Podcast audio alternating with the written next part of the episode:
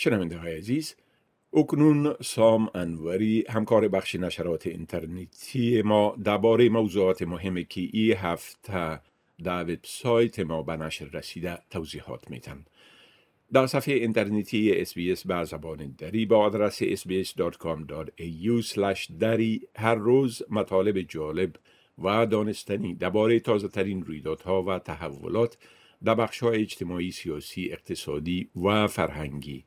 نشر میشن. آقای انوری سلام عرض می کنم. خب چی رویدادهای مهم در این هفته در وبسایت ما به نشر رسیده؟ با سلام به شما و شنوندگان عزیز خب شاید بزرگترین و خوشحال کننده ترین خبر این هفته در استرالیا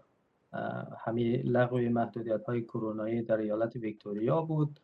با نزدیک شدن ایالت به 90 درصد واکسیناسیون کامل نخست وزیر ویکتوریا دانیل اندروز روز پنجشنبه اعلام کرد که اکثر محدودیت های کرونایی لغو میشن و ویکتوریایی ها می‌تونن دوباره به حالت عادی برگردن جنجال هایی که بر سر لایحه پیشنهادی مدیریت همگیری ویکتوریا براه افتاد و اعتراضات خشنی که علیه لایحه صورت گرفتن یکی دیگر از مسائل داغ هفته بود جویای محلی ویروس کرونا در یک منطقه دور افتاده بومی نشین در قلمرو شمالی استرالیا و در نتیجه قرنطینه شدن این منطقه خبر دیگری بود که موجب خلق نگرانی های زیاد شده. مسئله داغ دیگر موضوع پناهندگان افغان بود. این هفته دو تصمیم بسیار مهم در رابطه با پناهندگان تازه وارد افغان در استرالیا و همچنین دارندگان ویزاهای اضطراری موقتی که در افغانستان جا مانده از سوی حکومت فدرال اتخاذ شدند.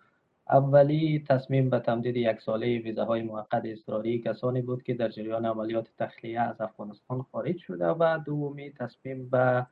تمدید ویزاهای اضطراری همکاران محلی دولت استرالیا در افغانستان بود که تا هنوز نتانستند از او کشور خارج شوند. مسئله پناهندگان افغان در جریان تحقیقاتی که مجلس سنا در رابطه به نقش استرالیا در افغانستان راه اندازی کرده هم داغ بود. مجلس سنای استرالیا به تاریخ 26 آگست در پی سقوط کابل به دست طالبان و کمیته مراجع امور خارجه دفاع و تجارت دستور داد تا درباره آنچه که مشارکت استرالیا در افغانستان خوانده میشه تحقیق کنند این کمیته که تا سه نشست استماعی عمومی برگزار کرده و ده ها اظهارنامه و پیشنهاد را از طرف سازمان ها و اشخاص مختلف دریافت کرده قرار است گزارش ابتدایی خود را تا 29 ماه نوامبر و گزارش نهایی خود را در هفته اولی نشست پارلمانی در ماه فوریه سال آینده و مجلس سنا ارائه کنند در جریان تحقیقات در این هفته مقامات ارشد دولتی به اعضای کمیته گفتند که تا اکنون هیچ یک از سه هزار ویزه بشردوستانه که استرالیا به اتباع آسیب پذیر افغانستان اختصاص داده شد صادر نشده. در کنار اینها گزارش های پراکنده دیگری در موضوعات مختلف داشتیم که شنوندگان عزیز ما می‌تونن اونها را در وبسایت اس داری دنبال کنند. بله خب از تمدید ویزاهای پناهنده های افغان گفتین. میشه که درباره این موضوع یک مقدار روشنی بیندازین بله همانطور که اشاره شد این هفته حکومت استرالیا دو تصمیم جداگانه در مورد ویزاهای اضطراری اعطا شده به افغان ها اتخاذ کرد. در تصمیم اول حکومت تصمیم گرفت که ویزاهای اضطراری سه ماهه را که افغان های تخلیه شده از افغانستان دریافت کرده به مدت دوازده ماه تمدید کند تا اونها فرصت داشته باشند برای اخذ ویزی دائمی خود اقدام بکنند. مقام ها در اول هفته گفته بودند که حکومت استرالیا تصمیم نداره ویزاهای اضطراری سه ماهی کسانی را که نتانسته از افغانستان خارج شوند تمدید کنه و در در عوض به اونا توصیه کرد که برای ویزاهای بشردوستانه استرالیا درخواست بدن اما وزیر مهاجرت الکس هوک روز پنجشنبه در دقیقه 90 اعلام کرد که ویزاهای اضطراری اونهایی را که با, با مأموریت استرالیا در افغانستان کار کرده تمدید می‌کنه. وزیر مهاجرت همچنین گفت که ویزاهای اشخاصی که روابط کاری دیگری با دولت, با دولت استرالیا داشتند و خانواده های اونها که ویزاهای موقت بشردوستانه دریافت کرده بودند هم شامل تصمیم میشه اما آن عده از دارندگان ویزاهای 449 که کارکنان تایید شده محلی نیستند و روابط کاری دیگری نیز با دولت استرالیا نداشته باید به صف 150 هزار نفری متقاضیان ویزاهای بشردوستانه بپیوندند. بعد از وقوع بحران در افغانستان در ماه آگست بیش از 5600 ویزه بشردوستانه سه ماهه یا اضطراری یا همان ویزه 449 به افغانها اعطا شده ولی تنها حدود بیش از 3500 نفر آنها تا اکنون توانستند که در استرالیا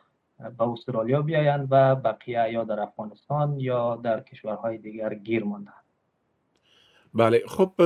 چنانچه شما اشاره کردین در ویکتوریا قرنطین و محدودیت های مربوط به او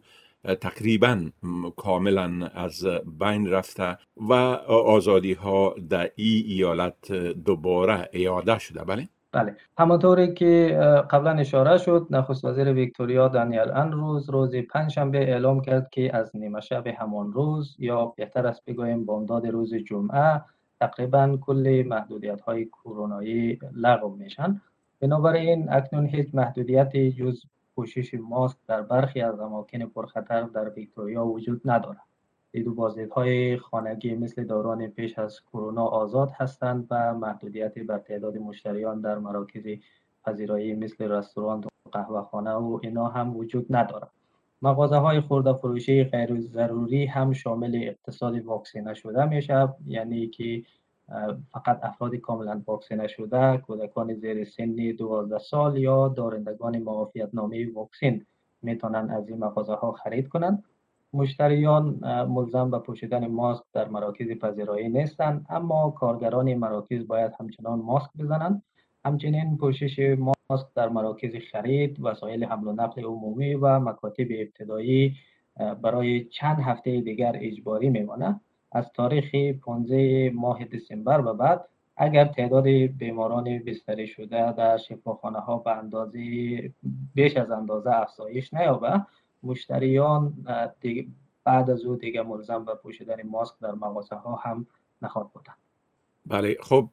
بسیار تشکر آقای انوری از این معلوماتتان و فعلا شما را به خدا می سپارم و روز خوش و آخر هفته خوش برتان آرزو می کنم تشکر از شما. خدا نگهدار.